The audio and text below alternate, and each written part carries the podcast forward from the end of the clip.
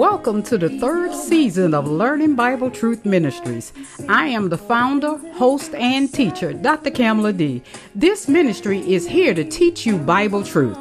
Teaching truth allows you to grow in faith and learn how to walk in God's amazing grace.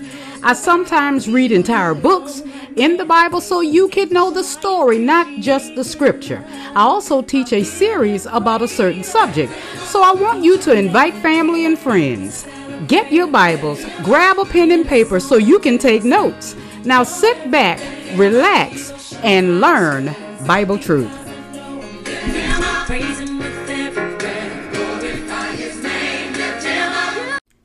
Welcome, everyone, and Happy New Year. I am your host, founder, and teacher, Dr. Kamala D. Happy New Year. To God be all the honor and glory.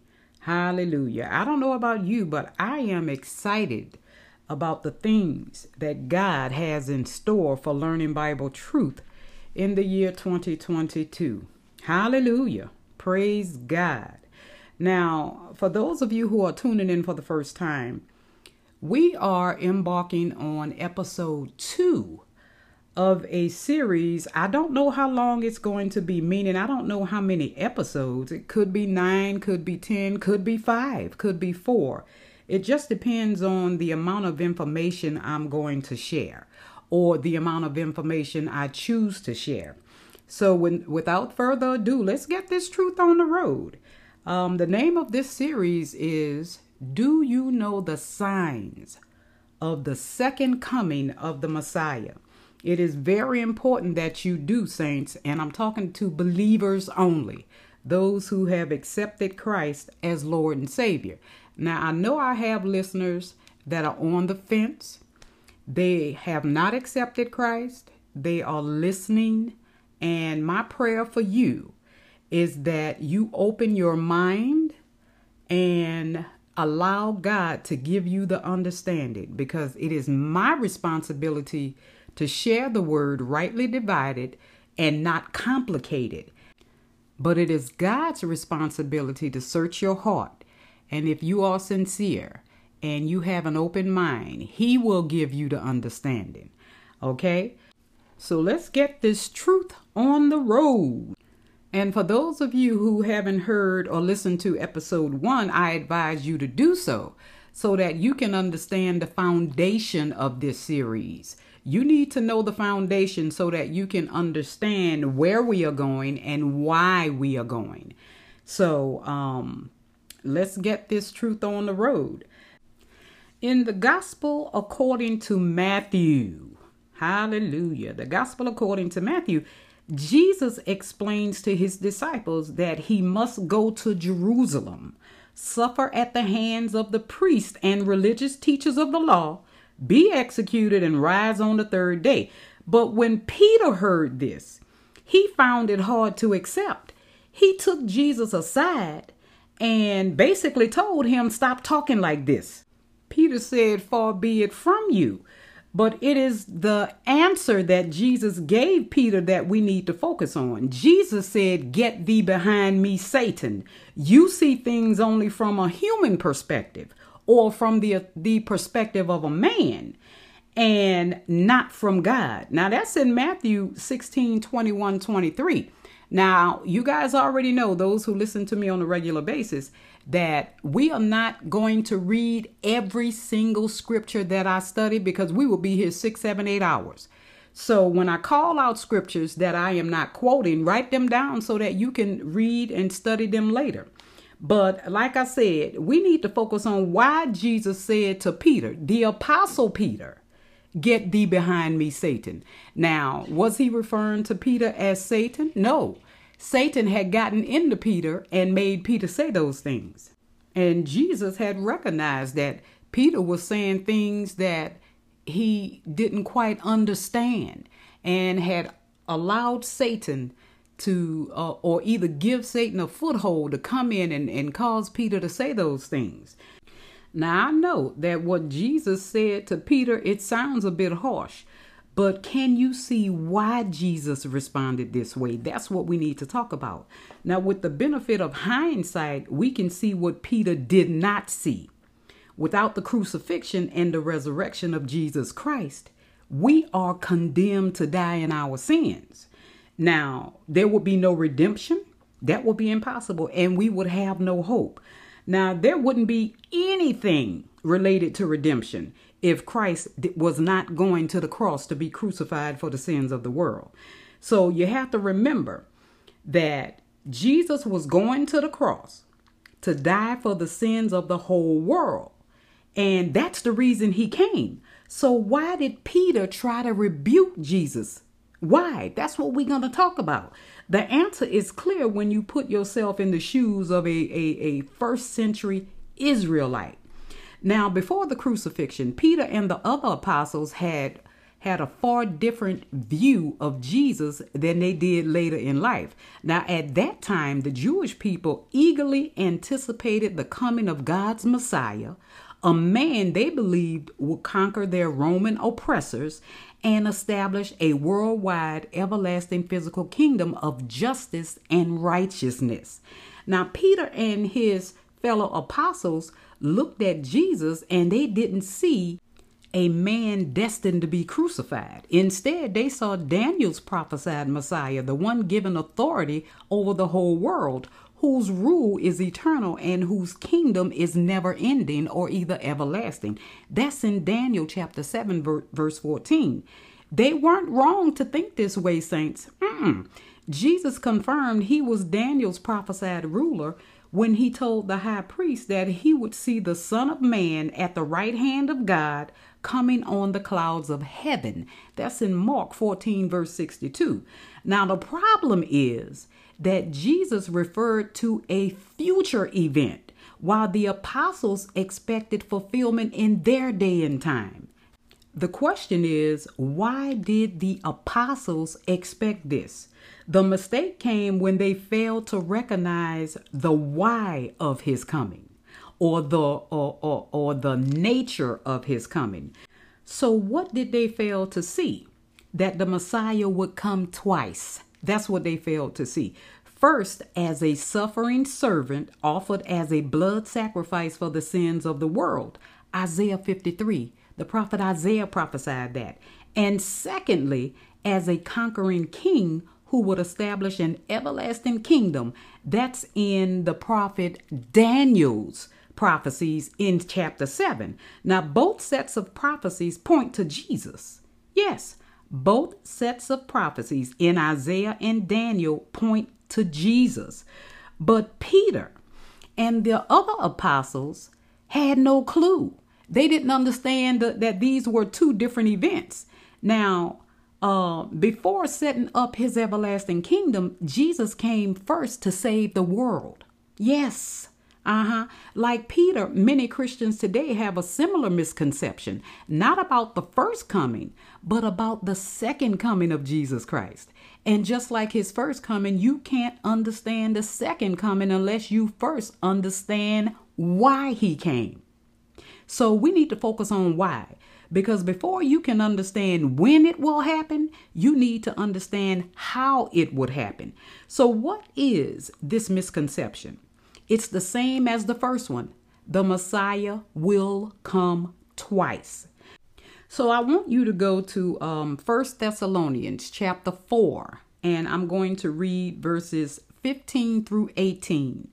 And for these scriptures, I will be reading from the New Living Translation, the NLT, New Living Translations.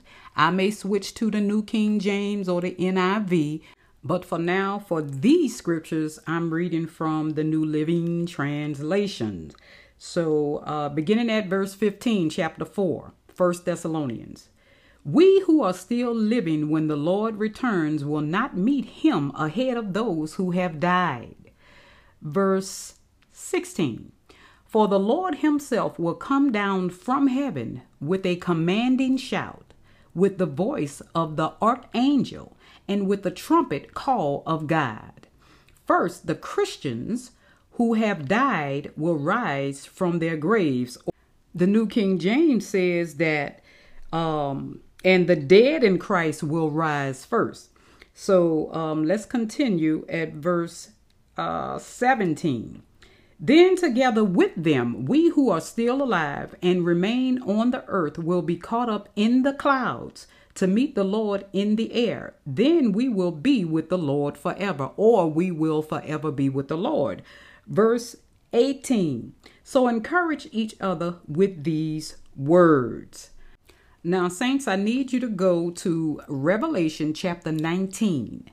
And I will be reading verses 11 through 16. And you guys, y'all know the process um, so that, you know, I can um, reserve some time. I'm going to commence the reading. And you can pause the tape while I do that because you have the ability to do so. And when you find the scriptures and you come back, we'll be on the same page. But for the sake of time, I will be reading Revelation chapter 17, beginning at verse 11. Then I saw heaven opened, and a white horse was standing there. Its rider was named Faithful and True, for he judges fairly and wages a righteous war. Verse 12 His eyes were like flames of fire and on his head were many crowns. A name was given on him that no one understood except himself. Oh, yes, verse 13. He wore a robe dipped in blood, and his title was the Word of God. Y'all know in the beginning was the Word, and the Word was with God, and the Word was God. And y'all know those scriptures are referring to Christ Jesus. So his title was the Word of God. Hallelujah. Now, verse 14 The armies of heaven, dressed in the finest of pure white linen, followed him on white horses. Verse 15 From his mouth came a sharp sword to strike down the nations, not nation, the nations. It doesn't exclude any nation. He will rule them with an iron rod. Rule who? The nations with an iron rod. He will release the fierce wrath of God, the Almighty, like juice flowing from a wine press. And finally, verse 16 On his robe, at, at his thigh, was written this title King of all kings and Lord of all lords. That's the end of these verses. Now, you may have a verse that says King of King and Lord of Lords, but if you think about it, it says the same thing. It says King of all kings and Lord of all lords. Now, both these passages of Scripture they describe the physical return of Jesus Christ, but they also describe two distinct, different depictions of his return. Did you catch that? Two distinct differences of um, or depictions of his return. And I'm talking about First Thessalonians chapter 4, verses 15 through 18, and then Revelation chapter 19, verses 11 through 16. So I want you to keep in mind that Jesus will return twice. So it basically sounds like he's coming three times. But no, while he was there, dying for the sins of the world, that was his first coming. And I just spoke about two more future events that hasn't taken place yet. So it sounds like he's going to come three times, but that's not true. So I don't want to jump ahead of myself. I'm going to explain the differences between these two um, sets of scriptures from uh, First Thessalonians and from the book of Revelation. And we all know Revelation refers to the end times. So, first, we're going to talk about the rapture. Yes, we are going to talk about the rapture. So, let's take a look at how the Bible describes these two distinct events. Okay, now, sometime in the future, Jesus will come down from heaven and meet Christians in the air, both the living and the dead. He won't actually set foot on the earth, okay, but will gather believers the body of Christ, those that belong to him, together in the clouds with a shout and the sound of a trumpet and the voice of an archangel. That's First Thessalonians 4 16 and 17. Now, this is called the rapture. So for those who say, well, the word rapture is not even in the Bible, they don't understand the Bible. In the Greek, when it says caught up, it's talking about the rapture. We'll be caught up in the air with Christ. That's the rapture. Okay. And it will happen in a moment in the, the, in the the twinkling of an eye or or shall i say within a split second. Now if you are a believer when this happens you will see your body transform from the mortal bodies that we now have to a glorious eternal body.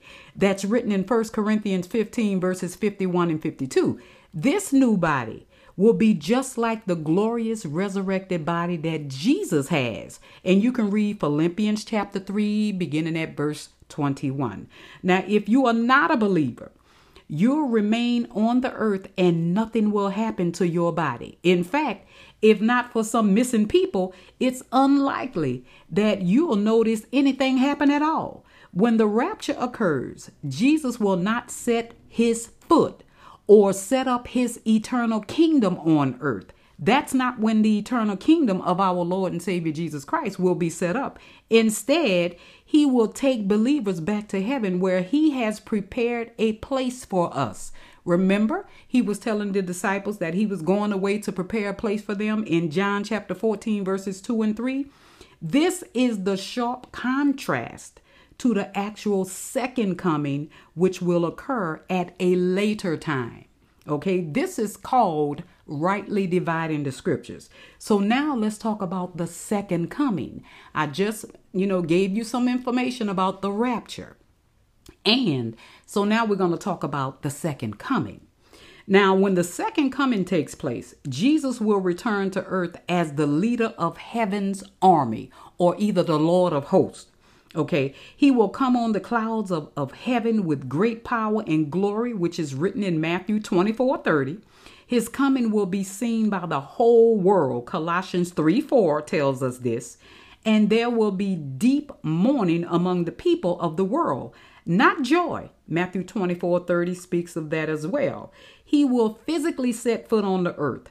Remember the two distinctions. When the rapture comes, he's not going to set or step foot on earth. But during his second coming, he will physically step foot on earth. Okay? His feet will stand on the Mount of Olives, to be exact, and it will split in two, prophesied by the prophet Zechariah in, in chapter 14, verse 4. Instead of coming for his holy people, he will come with them. First Thessalonians uh, chapter 1, verse 7 through 10 tells us this and he will execute judgment on the world, not just a, a nation, not one nation, on the entire world. And you can read that in Jude chapter 1, verses 14 and 15. He will fight against the Antichrist, the kings of the world, and their armies. Revelation 19, 18, and 19 tells us this. And he will destroy the Antichrist with the breath of his mouth and the glory of his coming. That's Second Thessalonians chapter 2 verse 8. Now in doing so, he will set up a kingdom that will never be destroyed, prophesied by the prophet Daniel in chapter 2 verse 44. And he will be given authority over all the nations of the world. Daniel 7 13 and 14. All the nations, not one nation. See, there's only one God, saints. I don't care how many gods religion creates, there is only one God. And he came in the physical body of our Lord and Savior, Jesus Christ. In the beginning was the Word, and the Word was with God, and the Word was God, and the Word became flesh, became human. Okay, that was Jesus the Christ. Now, the rapture versus the second coming is what we need to dissect here. Okay, so can you see now why the return of Jesus confuses so many people? Can you see? It's because he will come back twice. Now, if you think both these events are one and the same, it's understandable you'll find it hard to reconcile the two accounts. This is the reason why some people claim Jesus will come unexpectedly while others claim he won't. It's the reason why some people claim he will meet believers in the clouds or in the air, while others claim he will come down to earth with an army of saints. Now, both claims are true. Yes, both claims are true. And any confusion is simply the result of our failure to understand the differences between these two accounts. Now, both involve the return of Jesus, but they are not one and the same. This causes the same type of confusion Peter and the apostles experienced when they failed to recognize the distinction between the Messiah as a conquering king and the Messiah as a suffering servant. So clearly, there are a number of differences between the rapture and the second coming.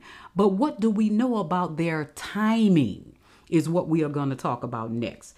Now, we're going to talk about the Great Tribulation. Now, before we can fully understand the timing of these events, we must first understand an unprecedented time period described in the Bible.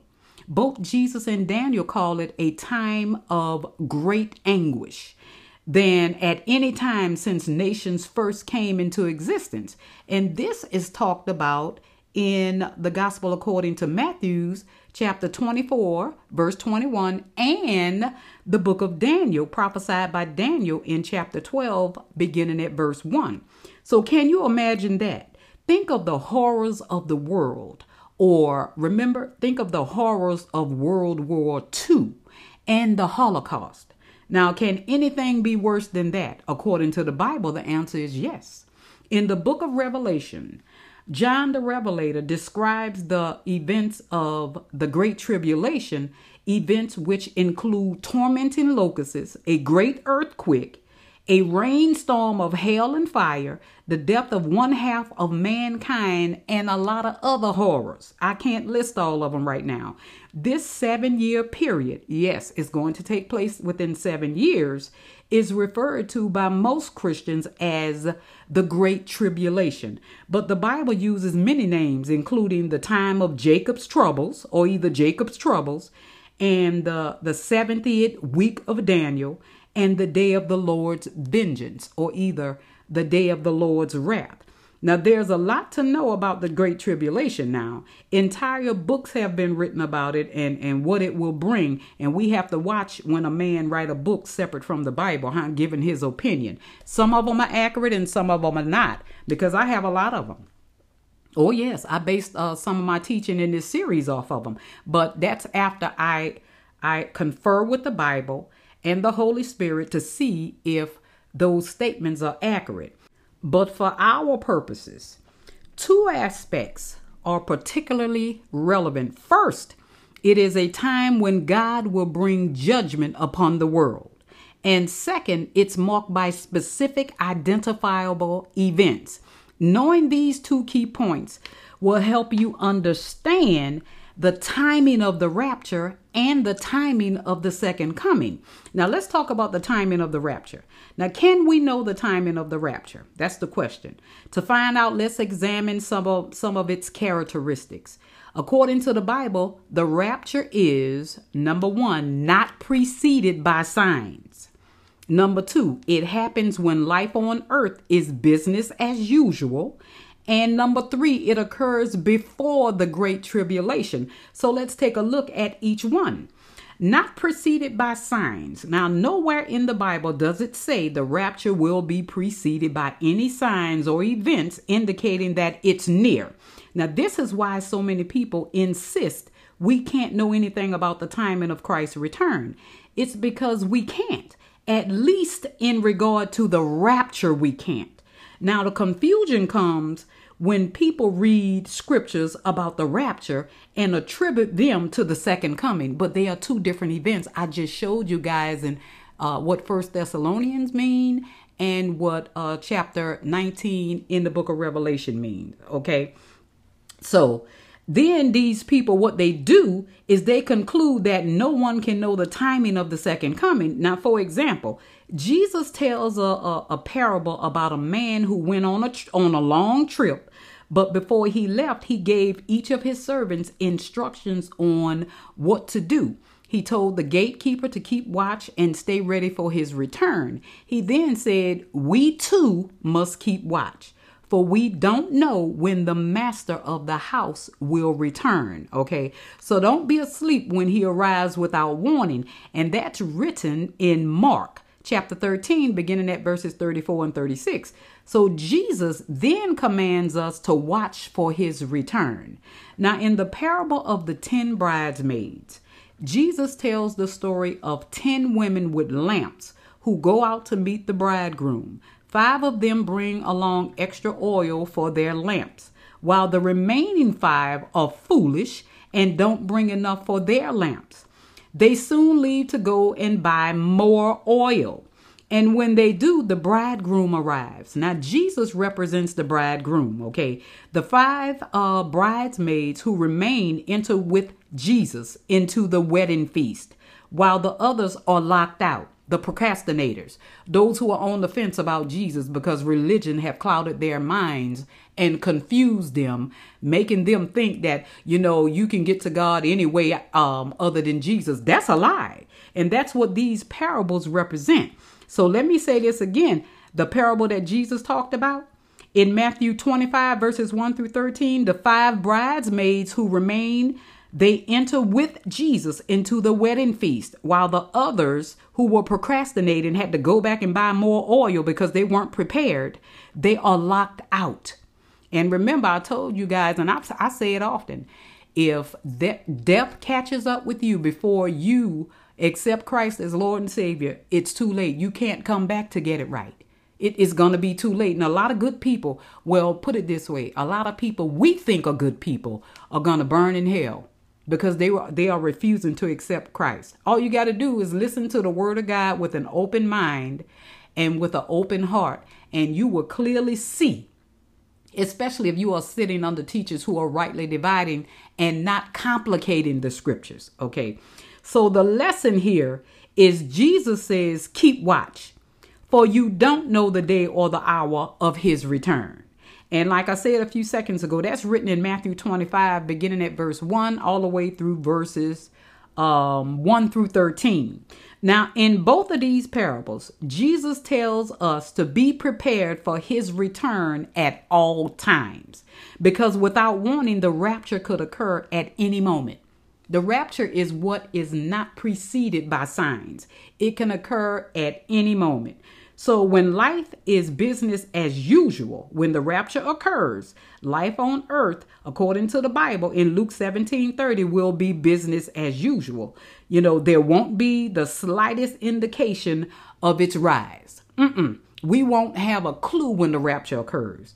Jesus said it it will be like it was in Noah's day. He said that in Luke 17 26. So, what was it like in Noah's day?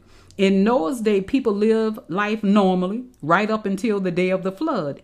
Even though Noah had warned them for over a hundred years, his neighbors ignored him and went on with their lives like, you know, business as usual.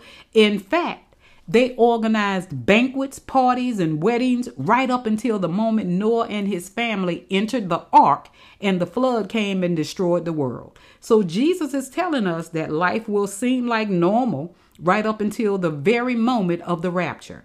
Now, along similar lines, Jesus said the world before the rapture will be as it was in the days of Lot.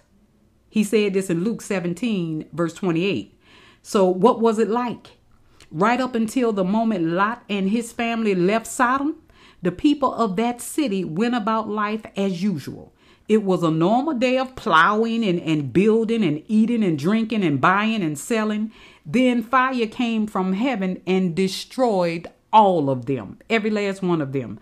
So the rapture will come with no warning. Mm-hmm. And believers will be snatched away in uh, a split second at the twinkling of an eye. So Jesus says that as the world goes about its business, people will suddenly disappear. And with with that said, you guys remember um the uh movie Left Behind? Look for that movie Left Behind because it's talking about after the rapture occurs. Yeah, the movie Left Behind. Now, I ain't trying to scare you because if you in Christ, you have nothing to be scared about. all you have is is joy ahead of you because you won't be left back here for for the wrath that's coming so that's why when when we say saved or salvation we are talking about saved from the wrath that's coming it's going to be worse than world war ii and it's going to be worse than the holocaust so if you can picture that would you want to be left here to experience that God promised that his people won't be left here. So we have to think about that the rapture will come with no warning and and will be and and and believers, those who are in Christ, the body of Christ, his church will be snatched away within a split second. So Jesus says that as the world goes about its business, people will suddenly disappear. Two will, remember in Luke 17 31 through 36, Jesus said, Two will be lying in bed, one will be snatched, or one will be taken away, and the other left. And he says, Two will be grinding at the mill, or either grinding flour, one will be snatched or taken away, and the other will be left. The one I want you to figure out which one going to be left and which one going to be taken away. The one that's going to be taken away is the one who believed in Christ. The one who's going to be left here is the procrastinator, the ones who went back to go and buy extra oil. Okay, the ones who haven't accepted Christ. Those are the ones who will be left here. So, excuse me, let's talk about what's going to occur before the Great Tribulation. Now, we know from God's character that he will not pour out his judgment on those who place their faith in him. This is why God spared Noah and his family. It's also why God spared Lot and his family. So, in addition, it would be out of character for God to pour out judgment on on uh, or during the great tribulation while believers are still here on earth because God chose to save us through Jesus Christ, not pour out his wrath on us. You can read that in 1 Thessalonians 5 9. Okay.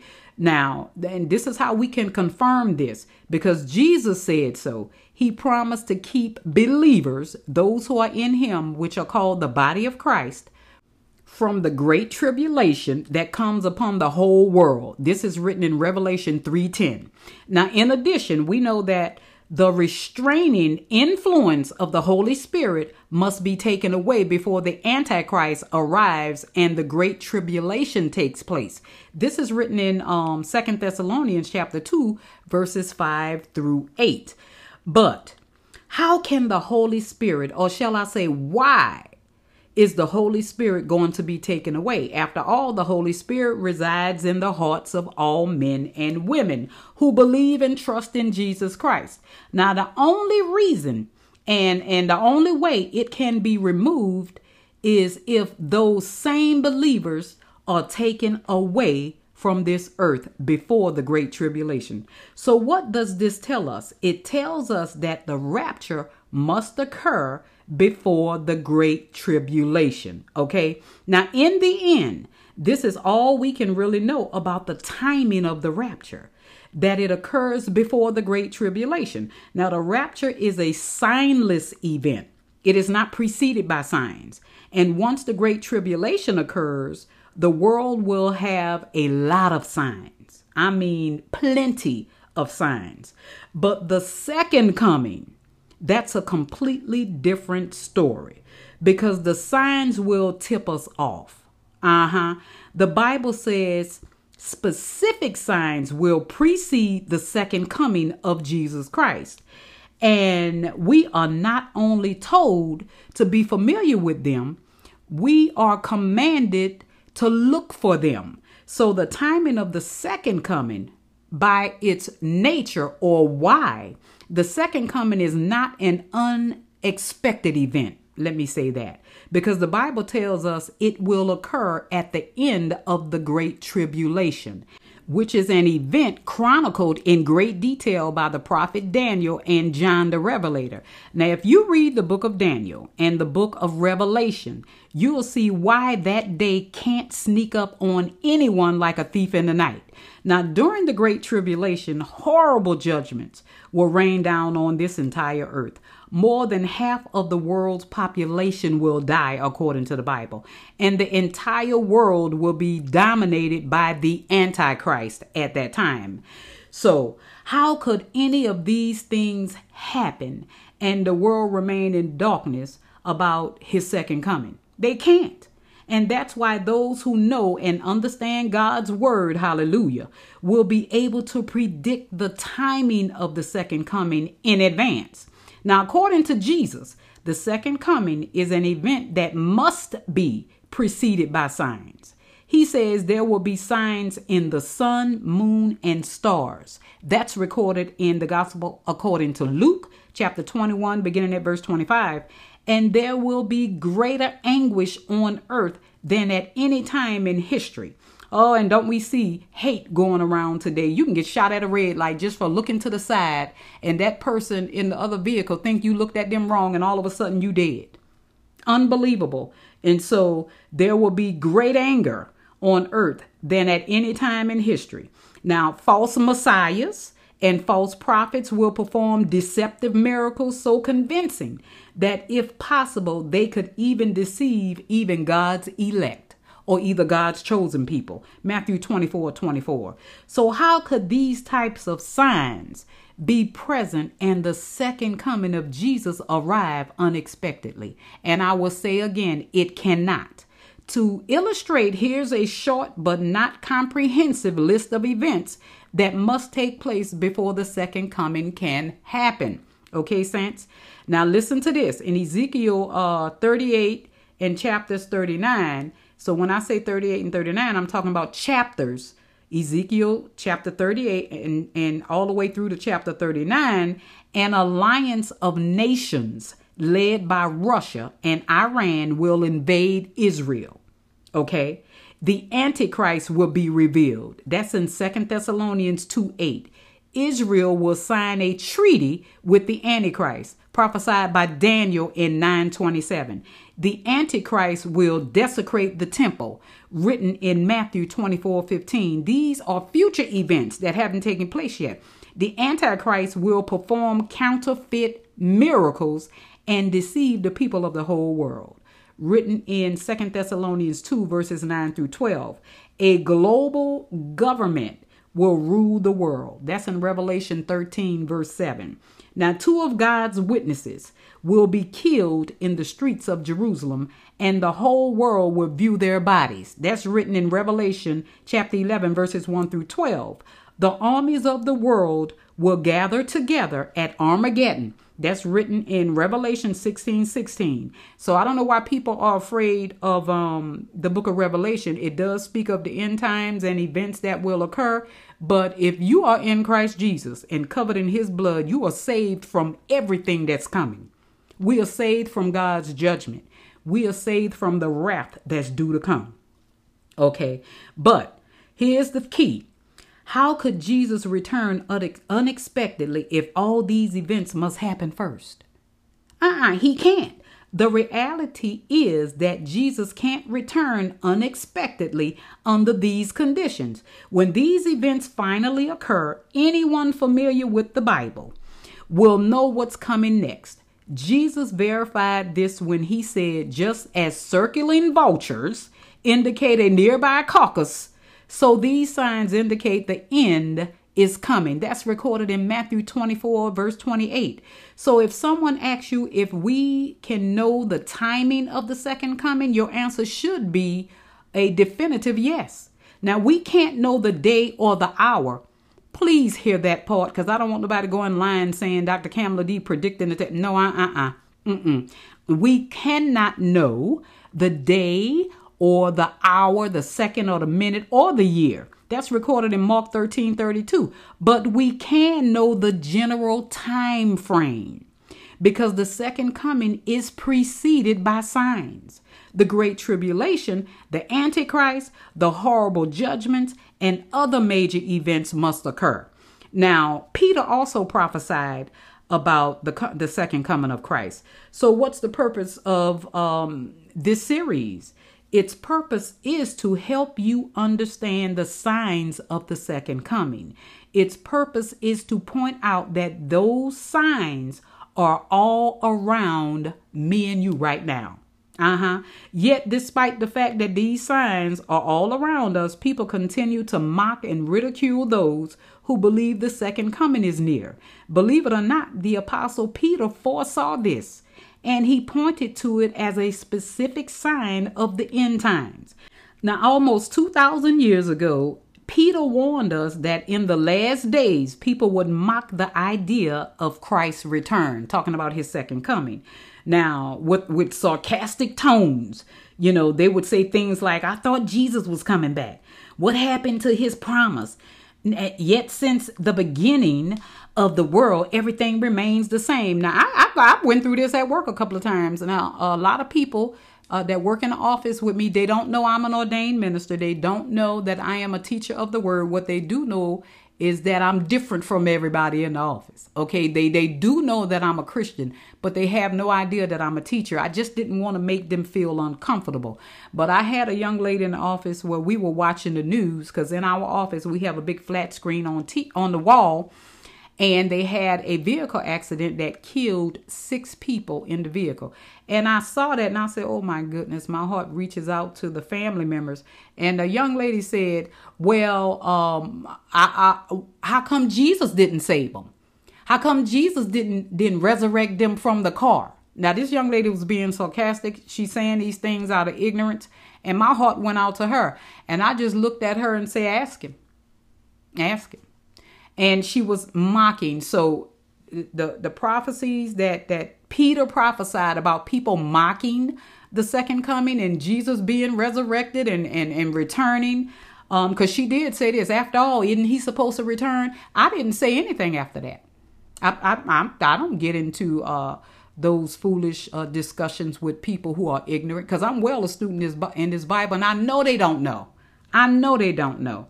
And remember, Peter made these statements in Second Peter chapter 3, verses 3 and 4. So I don't know about you, but I hear people say these things all the time. And if it's not verbatim, it's similar to what um, uh, Peter said they will say. Now, on a regular basis, it's accepted as fact. But is it true? Is the world the same as it, it it's always been? Of course not. But that doesn't stop people from saying it is. The truth is that the world we live in today is dramatically different from anything that past generations would even remotely recognize. Now, by itself, this isn't such a big deal. But for thousands of years, the world was very much the same. Now, don't you find that a bit strange? Now, I want you to keep in mind that the signs surrounding us today, uh, they were not present for the first 1900 plus years of Christianity. So it's not as if these signs have always been around. So, for the first time in history, Christianity can point to visible signs of the imminent fulfillment of the Bible's second coming prophecies regarding the Messiah. So, could the Millerites say the same? Nope. These signs weren't present for the Millerites in 1844 when they predicted the year and, and, and the week and the month that, that Christ was going to return. And those foolish people who were ignorant of the word of God believed them, sold all their stuff. I wonder what they did after that. I didn't keep up with it after that. Now, they weren't, these signs were not present in the year 1000 or the year 1500, but they are present today. Nevertheless, Peter's scoffers would have us believe that the world is the same now as it always have been. But you'll soon see that, you know, that that line of thinking is absolute foolishness. Now, in the process, I hope you will draw the same conclusion I have that now is the season of Christ's long awaited return. Now, when I say this, I want to be clear about something.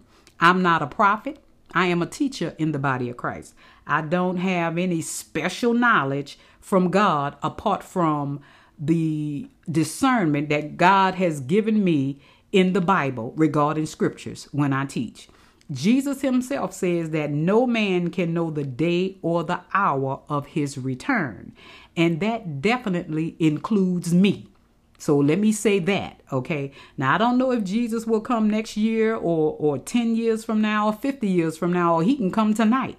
But I do know we are extremely close within expected lifetime or, or within our expected lifetime for sure.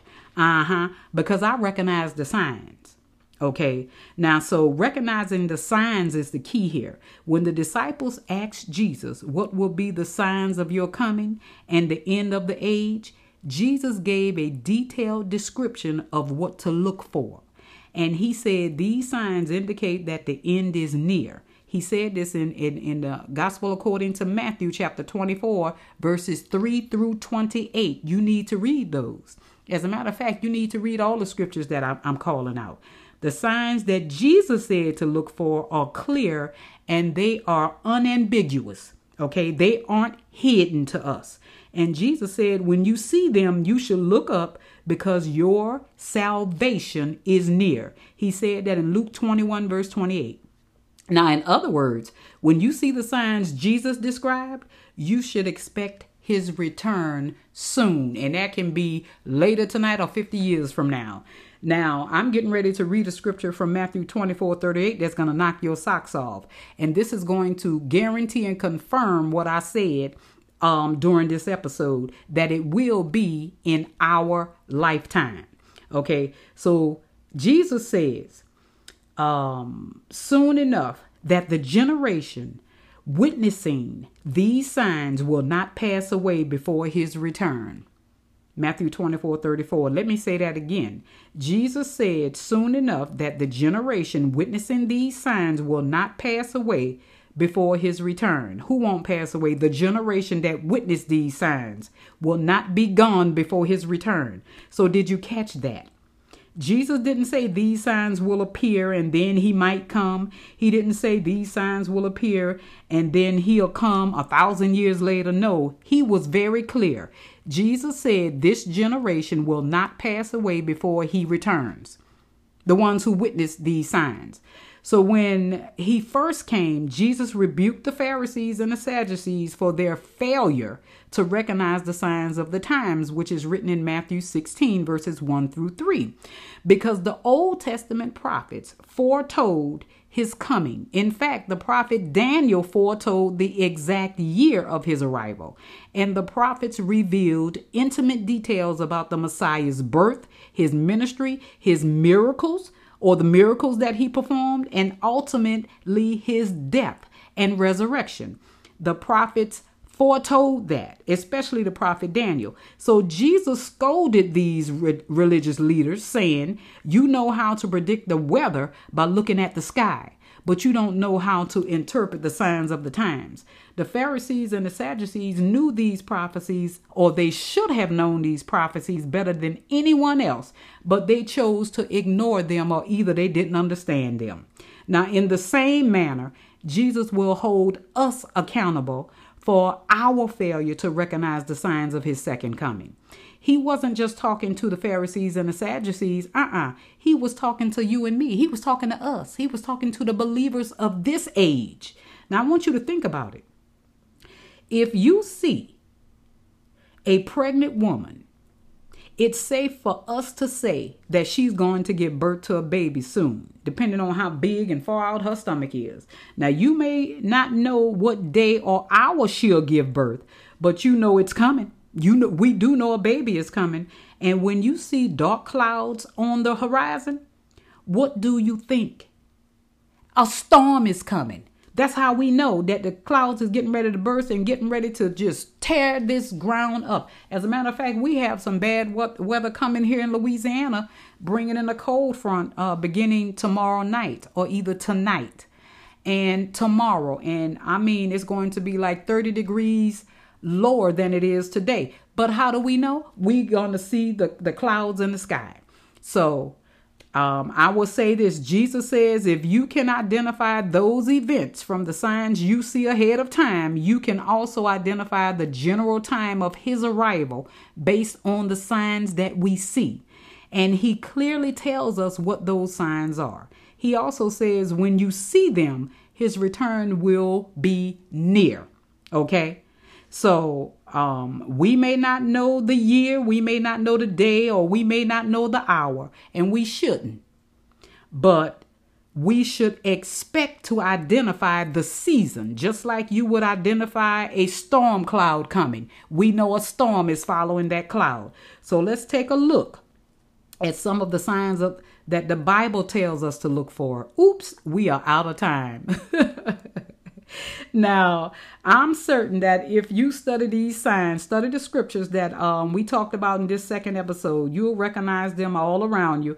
And what will you conclude? Uh, I hope that you will conclude the same thing that I have that Jesus is right at the door, that he's coming soon, and now is the season of his return. So, Saints, episode three, I am sure you can't wait to hear it.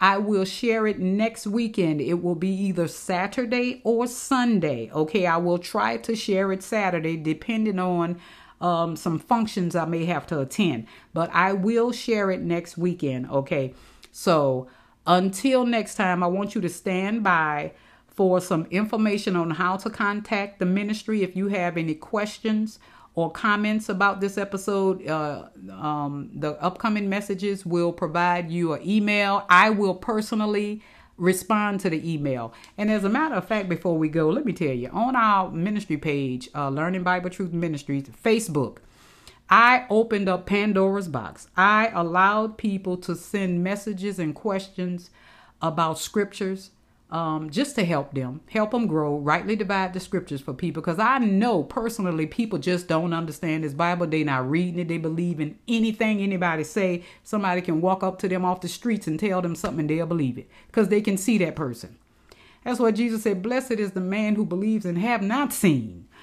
But I have been receiving some of the craziest questions to the point where I had to put a message on the ministry page and say, look, that's, we are here for you. We are here to answer questions. But please make sure that you are sincere when you pose a question and that your question is rational. I've had people asking me about Abraham. Was he a Muslim? Was Abraham white? I mean, uh, uh, unbelievable. I've had people ask me, uh, who was the original Christ or who was the original Messiah? I mean, stupid questions to where I did answer them now. It's in private messages. Um, I said, uh, can you rephrase the question? Because there's only one Messiah. The Bible talks about one Messiah. So what are you reading? What book are you reading? Because it can't be from the Bible. And that person never responded.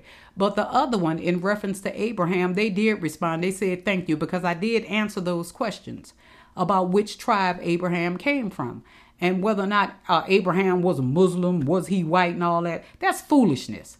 So make sure you ask me some rational questions. So stand by, saints, for an invitation to accept Christ and then information on how you can sow a seed into this ministry and how you can contact me directly. So peace out. Love you.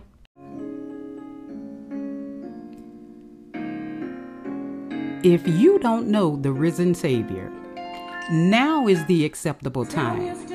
Today is the day of salvation. Saints, tomorrow is not promised to you. There will be a time where Jesus Christ will no longer be available to you, and those who call upon the Lord will not be saved. So all you have to do is repeat after me.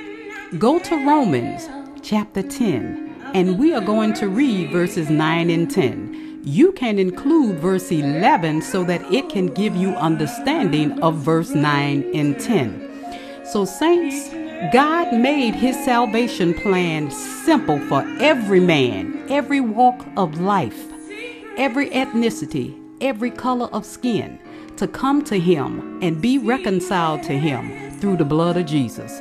So let's say this prayer in all sincerity Father God, I confess with my mouth that Jesus is Lord, and I believe in my heart that you raised him from the dead. And your word says, if I confess this, that I am saved. So, Father God, I believe that Jesus is your Son, and he is Lord. And I confess with my mouth that he is seated at your right hand because you raised him from the dead. Amen.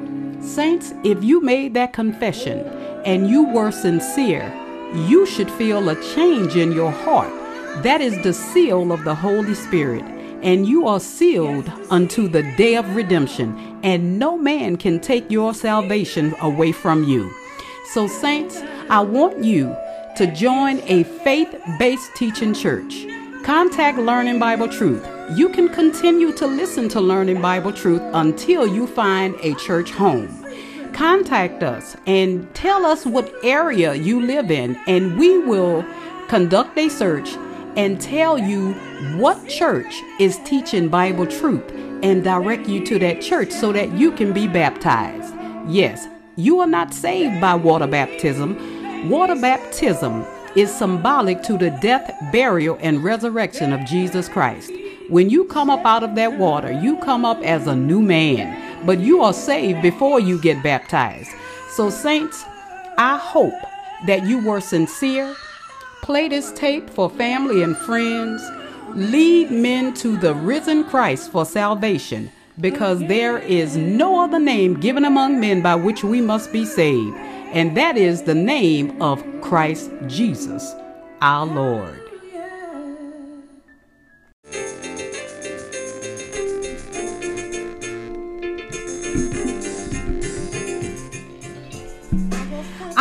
You were enlightened by this message. If you have any questions or comments about this message, you can contact us by emailing talkingbibletruth.cd at gmail.com. If you would like to sow a seed in this growing ministry, you may access the front page on the podcast you are listening to and click on the support button. Or you can cash app the ministry at dollar sign Dr. Camale D. That is at dollar sign capital D, lowercase r, capital C, lowercase a m a l e, capital D, and donate any amount. And remember, God loves a cheerful giver, and so do we. So until next time, believers, faith comes by hearing, and hearing by the word of God, not the word of man. We walk by faith and not by what we see. I am your host and teacher, Dr. Camale D, serving you with Christ Jesus our Lord in peace and love. I thank each of you for tuning in, and I hope to hear from you soon. Peace out